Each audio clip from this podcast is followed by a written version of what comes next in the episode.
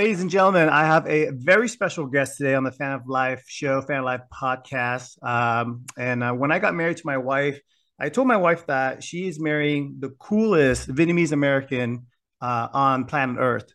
And um, today I'm going to be proven wrong. Uh, the gentleman that I am uh, talking with today, he is a um, special ops veteran, uh, 14 years uh, with the police department. I believe part with SWAT as well.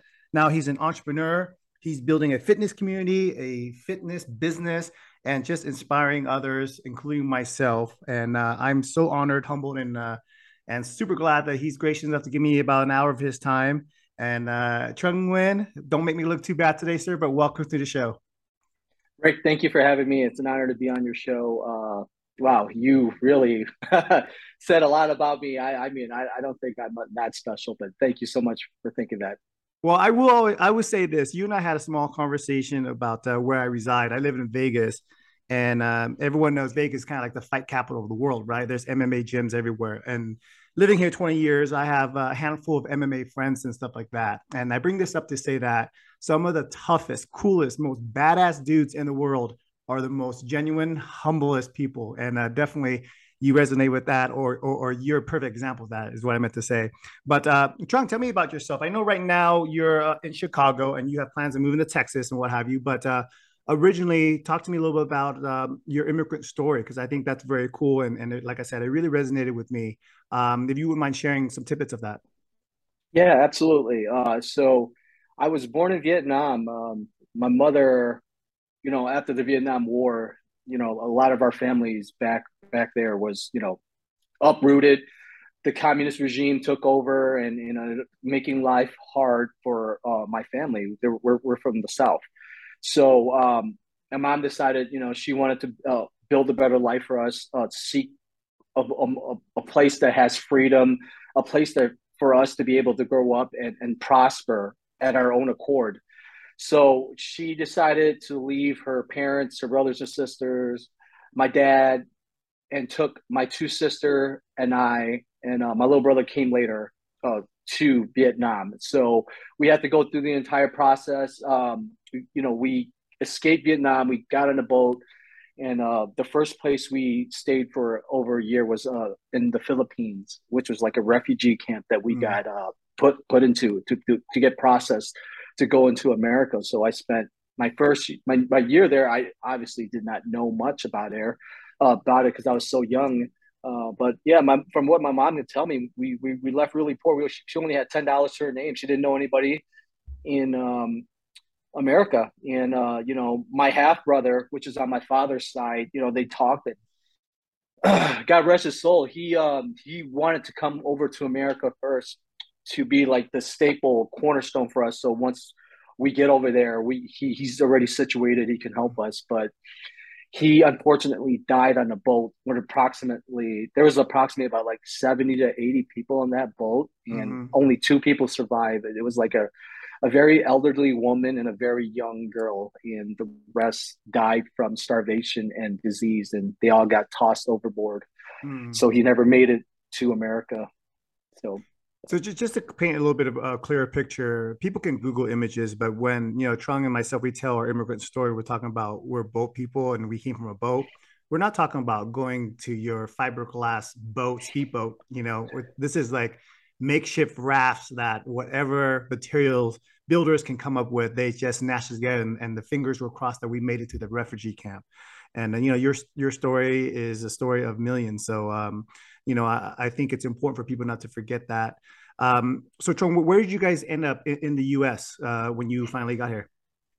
So I guess they asked my mother where where would she like to stay, and she's like, I want to experience four seasons. So they gave her a choice of either uh, Chicago or mm-hmm. New York. Uh, obviously, California was a choice too, but she sure. didn't want California. Uh, she chose Chicago, so we landed in Chicago. So you've been in Chicago pretty much all your life, as far as your your, your childhood memory, all up to now. Yes, I've been in Chicago pretty much. I was raised there all my life. Beautiful. Get a chance to see uh, Jordan pay, uh, play in his heyday at all, or? Uh, yeah, absolutely. That that was the time. That's uh, yeah. that's when I got into basketball. You know, everybody loved MJ, and yeah, it, was crazy. So that's the one thing I do envy about uh, Chicago. Outside of that, nothing else because you guys are dang too cold, man. I'm I'm a California boy, and I'm now a Vegas boy. Chicago's too cold for me. Um, yeah. So so uh, through that, you grew up obviously in America, having to acclimate, integrate, learning all the th- all these things.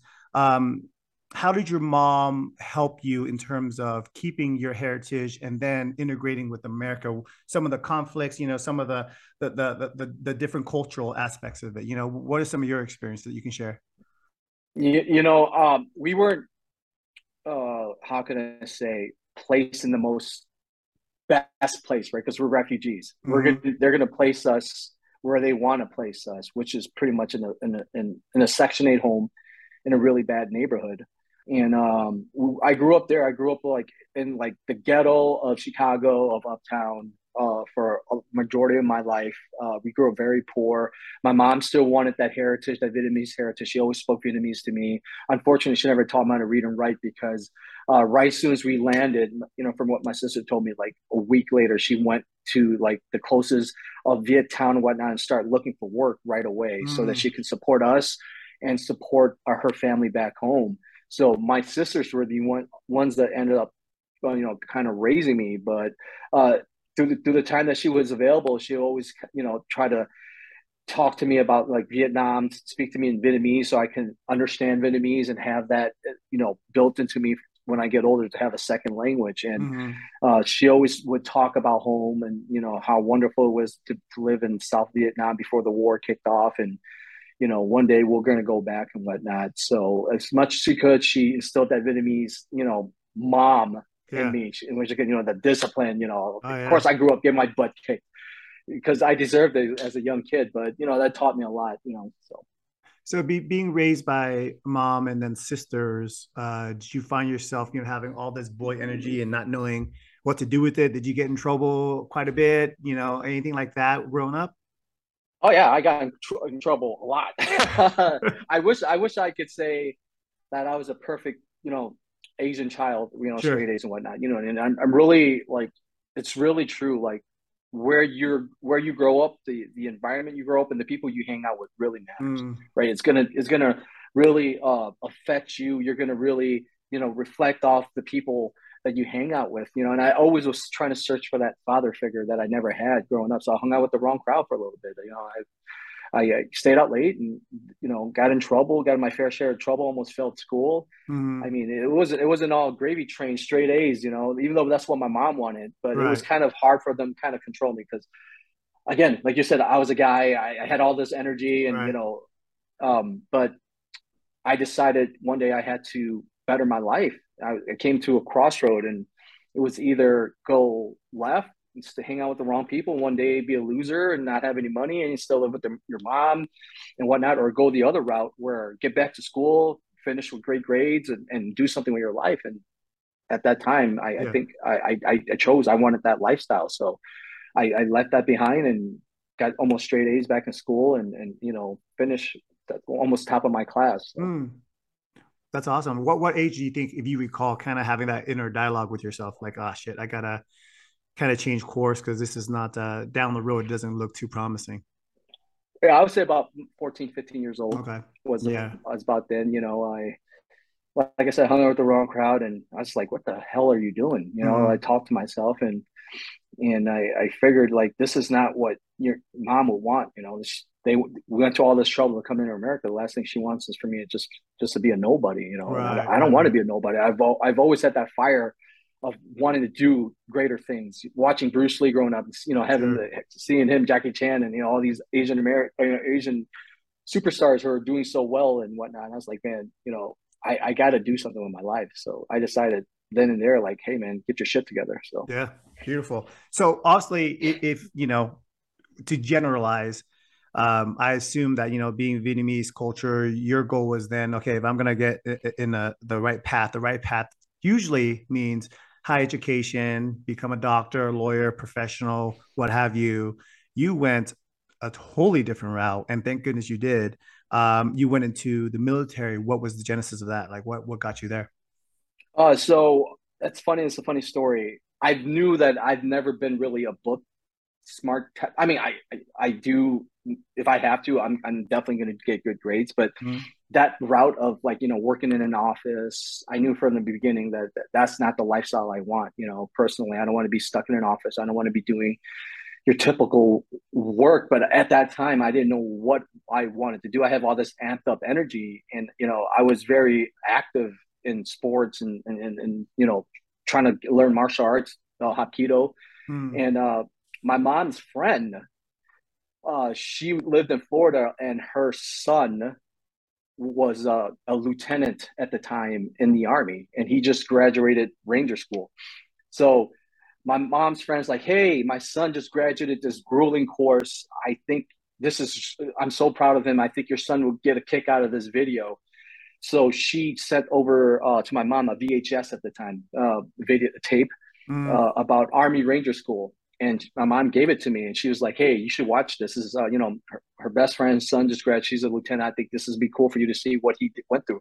I was like, "Yeah, I was bored. I had nothing to do." So I was in the living room. I popped in the VHS, and I saw, you know, U.S. Commandos, Army Ranger School, like yeah. you know, and I saw that I was like, holy cow, this is crazy. You know, it showed like how grueling it was. They started like over like 200 men, and they graduated like 40 people. Mm-hmm. I was like, dude, you know, this is something. You know, and they they were going through the whole documentary of like the 62, 62 day course of ranger school and and how tough it is and how the attrition rate's so high and right. not everybody's going to make it i was like man this is something i i want to do so it really started sparking that interest in me and i'm a firm believer if you want something if you're interested in something you got to go the extra step and and do your research because a lot of people nowadays they expect things to be handed to them yeah. you know oh i, I want to do this I, I'm, I'm interested in this what can you do for me that's not the real that's not the right question to ask is what can i do to get there right so right.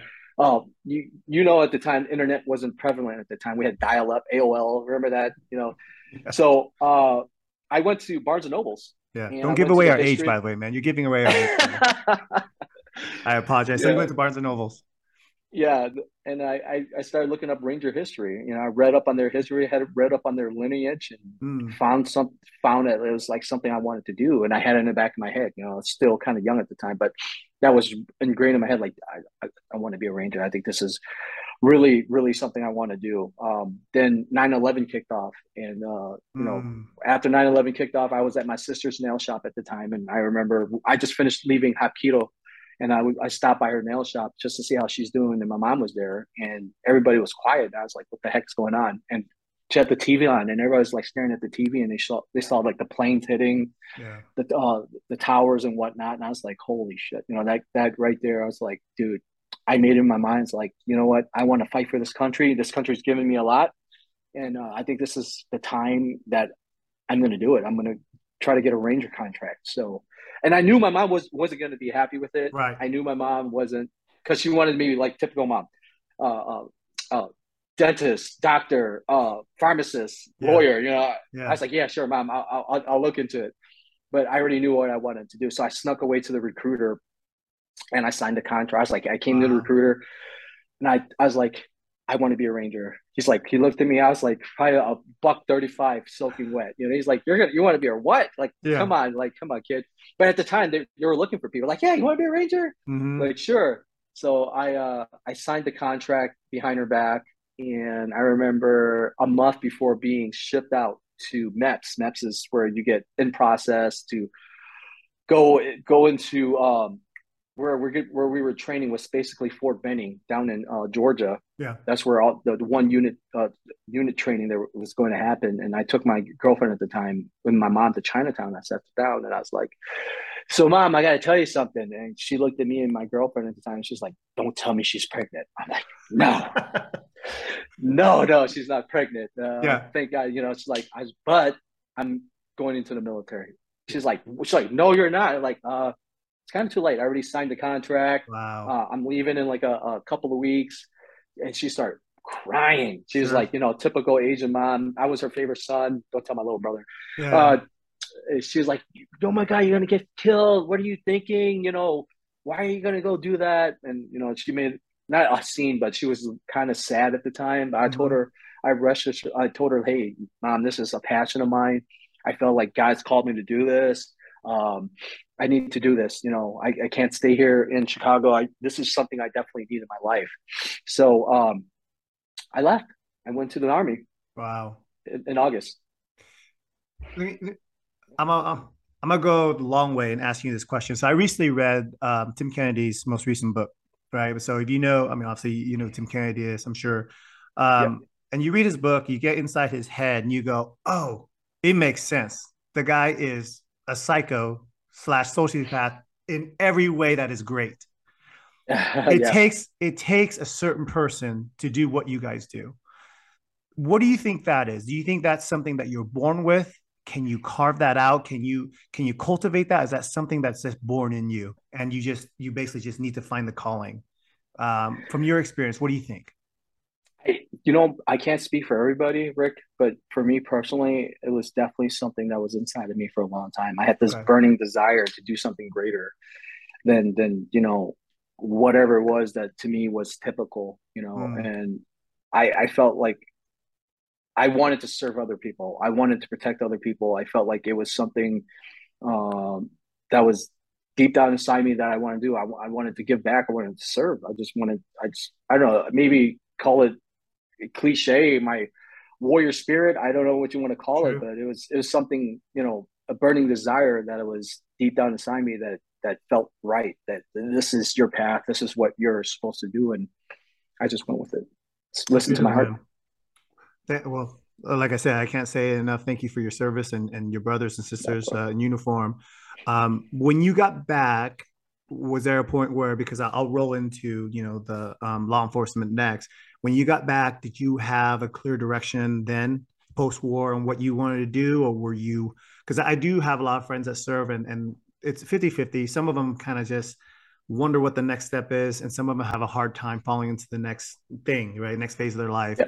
Um, a lot went to law enforcement, a lot went to fire, and some kind of just drifted. I mean, where did you find yourself post war, post serving, and, and going back uh, and knowing that you you were done with your service? What was next for you? you know, that had to come into play, and I, will take you back back in my teens. You know, we were hanging out in the corner uh, on our uh, in our block, and it was like very bad. But you know, we're kids; we didn't care. We were out there playing basketball, dribbling basketball with my my friends, and uh, I remember this patrol car drove by, and this officer got out of the vehicle to come to approach us, and he's like, "Hey, I'm Officer Jones. Here's my card. I this is my this is the beat I patrol if you ever need anything, you give me a call. You know, mm. I mean, mm. I'm here. This this is the this is when I'm working, and that really like touched me. I was like, this, you know, this officer could continue driving, and and just ignored us, maybe waved at us, and you know, but he took the time out to step out the car to talk to us. To be like, hey, this is a bad neighborhood. I'm here for you guys. You know, don't you know start talking about like, hey, don't don't don't get influenced by gangs around this neighborhood. You know, you guys yeah. got a bright future. You guys, you know, stick it out and that really touched me. I was like, this man did not have to do that. Right. And I was like, wow, that's cool. He's he's doing that. I you know, and I've seen these officers chase these these these uh, you know these these criminals up and down the street on my block all the time. I'm like, man, this is cool. This what a freaking cool job, right? Yeah. So all that wrapped together, and I kind of had that in the back of my head, like that's that is something I I, I think I want to do one day. Is become a police officer too, and I I kind of knew that when I, I was pretty young.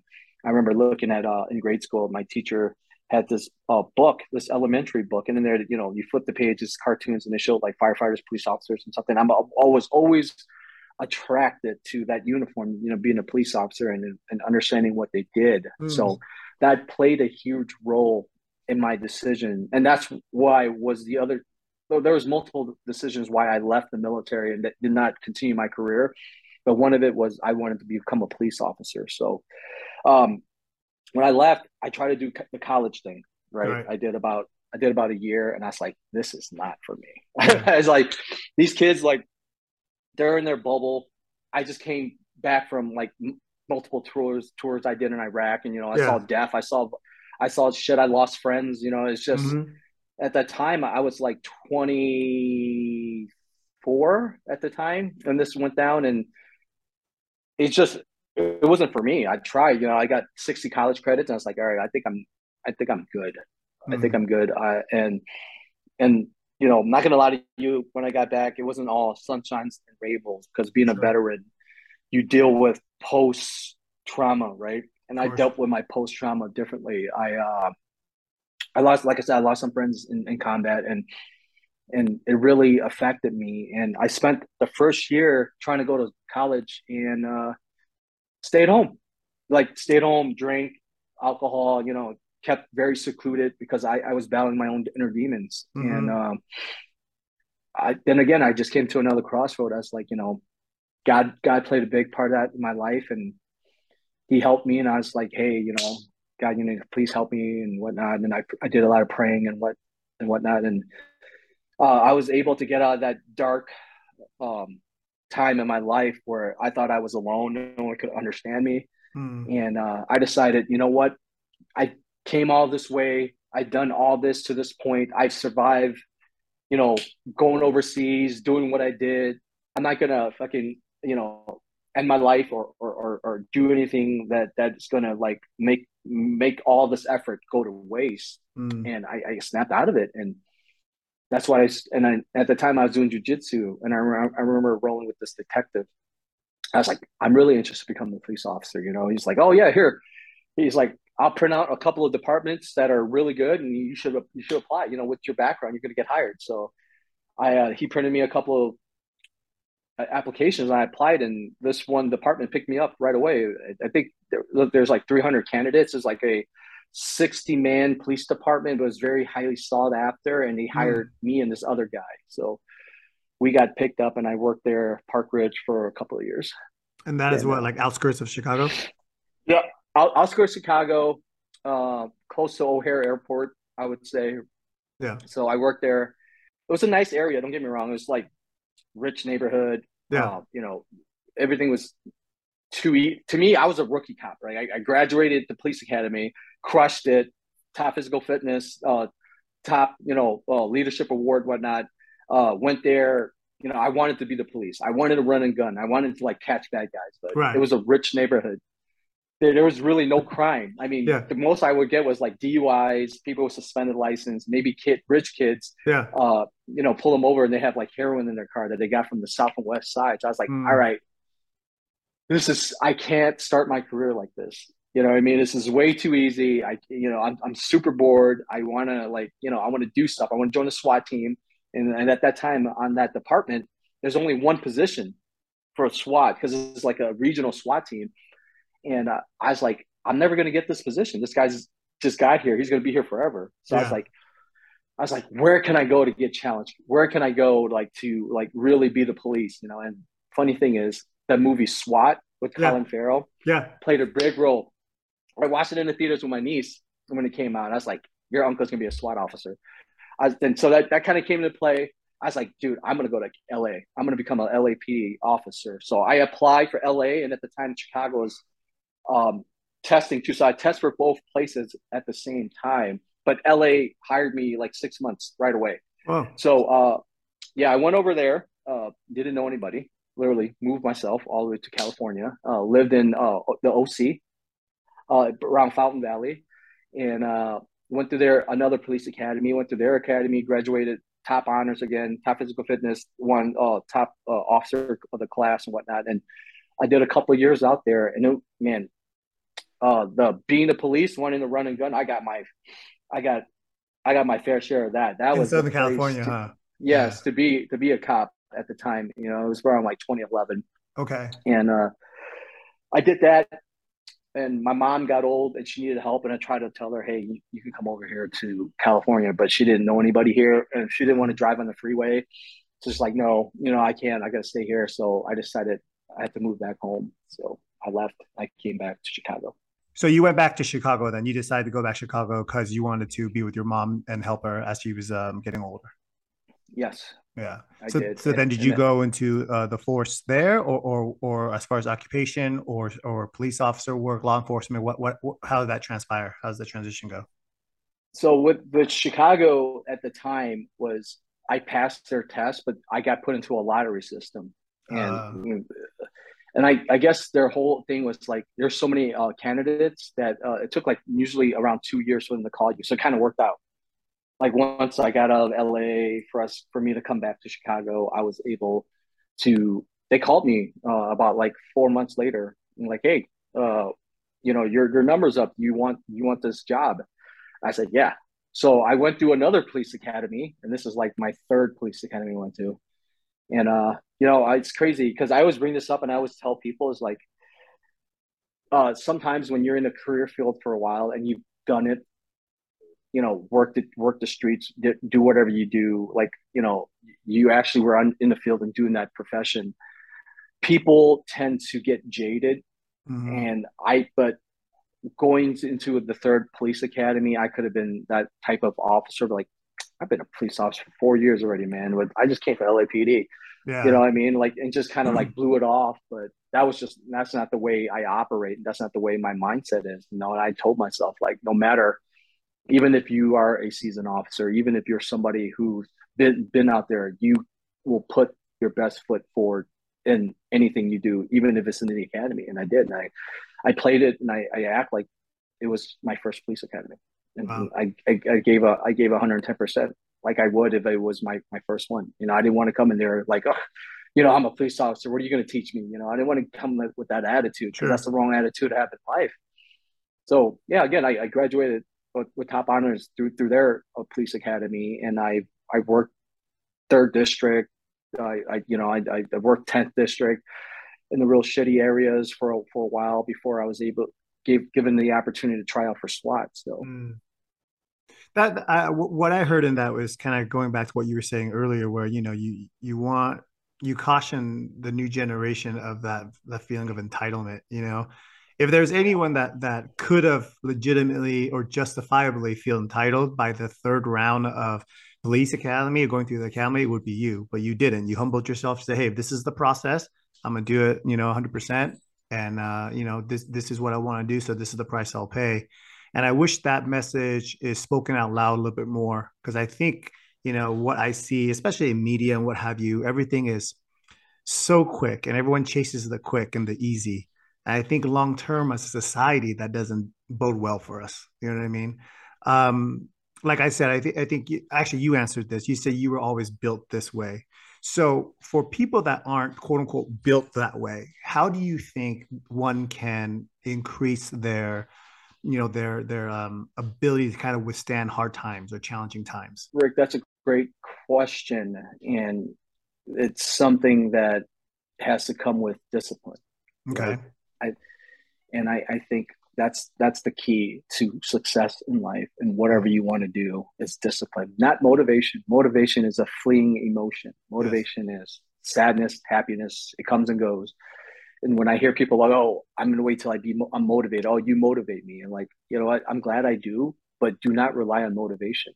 Mm. you know when i work when i work out i don't listen to music. I listen to zero music. Like my workout when i work out it's complete silence because I like suffering in silence. I, that that to me is like it's almost uh, meditation at that point for me because I don't rely on outside sources for motivation, i.e., music, listen to Eminem or whatever to get me going. I get myself going. Mm. I'm the one, right? Because I got that from the military. It's like when we're out there in the woods and we uh, we've been rucking for about like 12 miles. I got the 65 pound rucksack. Then I have to get back into base and we're getting going through selection. I'm holding this. They're they're making us hold this rucksack over our head, and I'm like pouring sweat, dehydrated, lack of sleep, lack of food. They have a bonfire going on right there in the background. Like, oh, you can quit anytime. Yeah. Go hang out on the bonfire, have a hot dog, join you know. And people start dropping like flies. Yeah. And and there wasn't Rocky. They weren't blasting Rocky or any type of motivational music. Like, all right, guys, go ahead here. We're gonna play some ACDC or whatever to get you going. Right. It's yeah. it's just suffering in silence and you just got to find that discipline. So coming back to this is uh, discipline is what's going to get you where you want to go in mm-hmm. anything you want to do in life. You can't rely on oh i i, I got to feel this certain way to, to study for this certain test. I got to feel this certain way to to try to earn this position right? I, I always tell people you got to earn your fucking place. Earn your place. Earn your position. Earn mm-hmm. earn it every single day uh, and that's what was taught for me in the military too. When I was in Ranger Regiment, you know, and our, our, platoon sergeant would stand in front of us and he would take off his tan beret. He was like, "Men, you you earn this every fucking day that you're here. You you're not entitled. Don't ever think you you made it. Don't ever think that you you you've arrived. You've never you will never arrive. The day that you think you do is the day that you're going to leave this this regiment, and you mm-hmm. have to earn your place every day. So that stuck with me, and, the discipline stuck with me. And, and then then I realized like the key to success is discipline. Yeah. Whatever you want to do in life, you you want you want greater grades. Fucking put in the work. Yeah. Don't go. Don't play video games uh, go go and really study. You you want to be the best athlete. Go work after hours when your buddies out there uh, hanging out together, uh, having drinks, going out late. You know, if you want certain things, you want success, you want all that. You have to put in the work. You have to have the discipline. So. No, that's awesome, man. That's awesome. I think you know the reality of life, reality of of achieving what you want, success, entrepreneurship, anything, fitness, is that it comes down to your level of success is your last level of success, meaning that whatever you achieved yesterday was yesterday, brother. You know, yep. now we go again. And then you rinse yep. and repeat. And I think that's the missing component where I think people drop off because, you know, nowadays, I, I think, you know, you're an entrepreneur, you know this, it's probably the easiest. Let me rephrase that. You probably have the most tools at your fingertips to expand your business if you're an entrepreneur. So there's a lot more tools. You know, it's more simplified to become successful. The challenge is I see a lot of people get success and you check back with them a year later and they're at zero or less again. And I think it comes back to what you were saying is that discipline to continue to do it the next day, the following day. And I even at this where I think it's more challenging once you get success. So you really have to double up your discipline and your level of focus. Um, so that's beautifully stated, man. I, appreciate you bring that up because I think uh, people sugarcoat what it takes to become successful, and there's no ways around it. It has to be that. It has to be that discipline. Motivation is temporary. I like that as well too. So for you, you what I heard from when you were saying, you know, I don't listen to music when I work out is you even now you embrace and you run into the suffering. You you want that suffering to be there and to be present, right? Absolutely. Um, through suffering, I grow. Yeah. Oh, and, and I've learned that our, us as humans, um, if you want success, if you want to be great, if you want to be faster, stronger, you have to put yourself in the most uncomfortable mm. Position possible, right? That's when you're going to be able to be the best you can because we are not as far from our ancestors. And I bring this up a lot. And it's like, let's take physical training, for example, right? Mm. Um, if you don't train, you eat like shit, you're going to look like the couch you sit on, right? Sure. A fat piece of shit, uh, because your body, it's it's a fight or flight mentality. Your body's like, oh, I'm not in danger. Uh, you know, I'm sitting here, I'm relaxed, I'm getting all these endorphins. I'm, you know, so what is it going to do? It's just going to just your body's just going to react to how, what you put it through, and that's why, like older people and whatnot who don't work out, they they when they fall, they break a hip easily. Their bones brittle. Yeah. Their bones get brittle because your body is going to react to what it puts you put it through.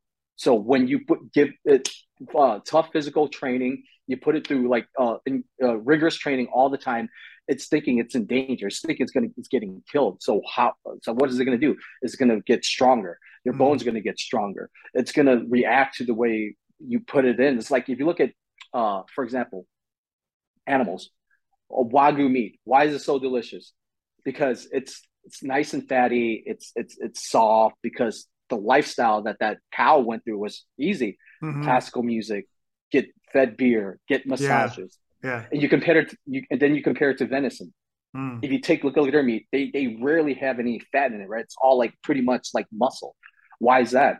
It's because it's in it's always endangered by a predator that's trying to eat it. So how is it going to battle that? It's going to get stronger because it needs to run faster. It right. needs to have that muscle. So it's a, it's the same concept when it, when you think about it with us as humans, like, and it, it applies to um, the intellectual realm too. Your, your, your, your, your mind is going to only be as challenged as you put it through. Right. The day that you decided to stop and just play video games or do watch these fucking shows on Netflix all day, mm. I mean, then that's the that's the level of growth that you're going to stay at, right? But if you can right. challenge you if you continually challenge yourself as in listen to podcasts, personal development, go out and read, do things that are gonna like make you think, make you better, then it's you're going to adapt to that type of, uh, uh, uh, of that that higher thinking. It's the same thing with hanging with people. I always try to hang out with people who are better than me. I always try to hang out with people who are smarter than me, faster than me, and better than me because I, I, I understand like I'm I'm comfortable as a person I am. I, I know I don't know any everything. I don't want to know everything. The mm-hmm. day I know everything is shit. Then I might as well, you know, then, yeah. then you're pretty much dead, you're dead, right? So right. for you to be able to get to that next level, you always got to push your boundaries. You always got to be outside of your comfort zone. You know, yep. they, you know, as cliche as it says, the comfort zones where dreams go to die. The comfort yeah. zones where all that happens. So yeah, it's true. And and you know, you take you take weight training, physical fitness as a metaphor for life is that the only way for you to get your body better, stronger, faster is you put it through stress. You you literally break it down, you know, for for people that are not, you know, too fluent in in weightlifting, for example, when you're you're lifting heavy weights, you're not building muscle, you're actually breaking your body, your muscle fibers down. The recuperation is when your body goes, "Oh crap, if this is my life now, I better get stronger." and yep. that's a perfect metaphor for everything that you go through in life um, that's great man so so then then you know with your multiple careers you're on career number two now uh, you're wrapping up or you have wrapped up um, being in law enforcement i think 14 years roughly and that now you're venturing into entrepreneurship you've built um, a brand we go home correct yes okay i uh, i'm still i'm still in law enforcement uh, oh, oh, i retired okay. in february so February is my last day. February 20th is my retirement date. So getting there, almost there. Okay.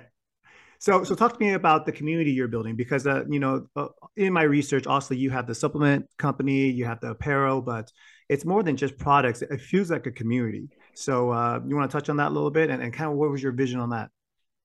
Yeah. So, we go home was something I do, was inside me ever since I joined the military because we when we always have briefings before we go out on missions, you know, our team leaders and everything like, hey, we're going out, we're going to capture this high value target and blah blah blah. But you mm-hmm. know, we're going to be sure that we do our jobs and, and we make it home safe. You know that that message resonated throughout my military career into my law enforcement career. And and why I wanted to bring We Go Home to fruition and bring it to life was when you train, sweat, bleed with your brothers and sisters to your left and right, they, they become your family, right? Um, mm. Um, they I, I met their their their kids, I met their wives, I met their girlfriends, I met their husbands, I met you get invited to dinners, you know them, you're pretty much their second family. And it's just vice versa. You sit in a squad car with them all the time and and you know, you build that bond.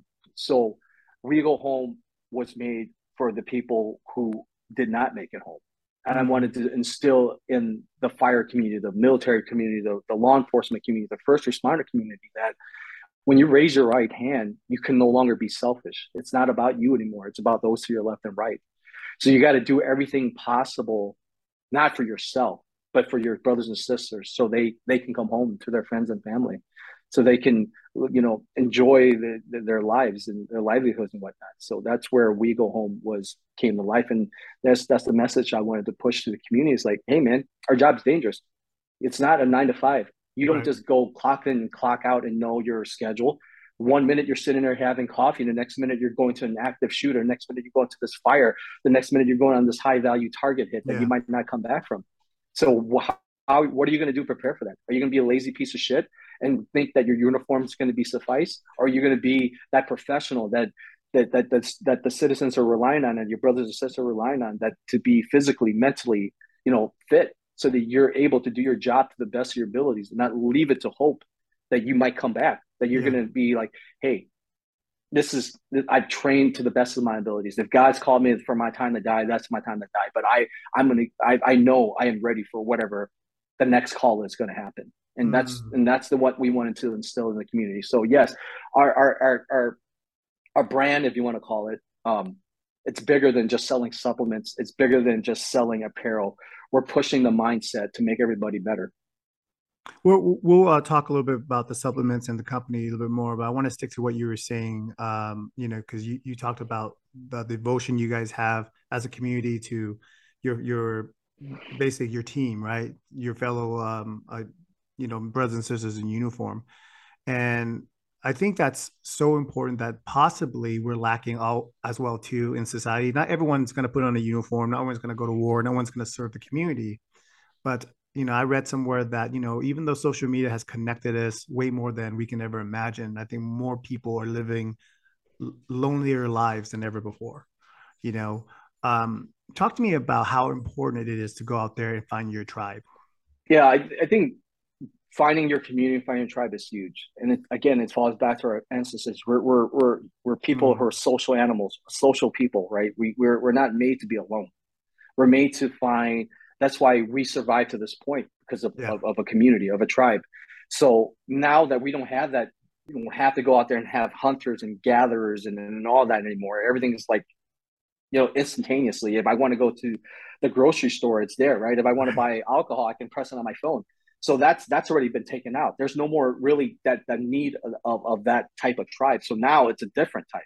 Like mm-hmm. you said, social media.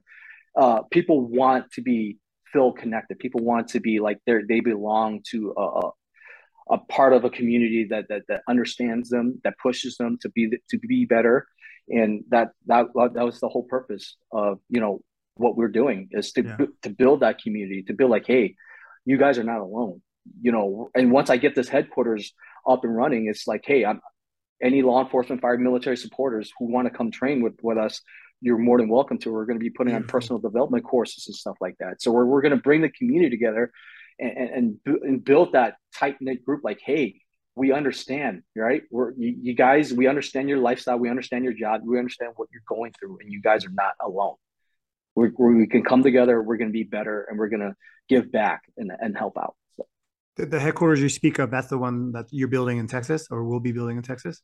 Yeah, what part of Texas? I'm thinking Katy, Katy, Texas is where. I'm planning on being. So where is that? It's in... about like it's about 45 minutes outside of Houston. Houston, okay, cool. Yeah. Look forward to that. And when when are you uh, thinking of touching down or finally uh, doing your relocation?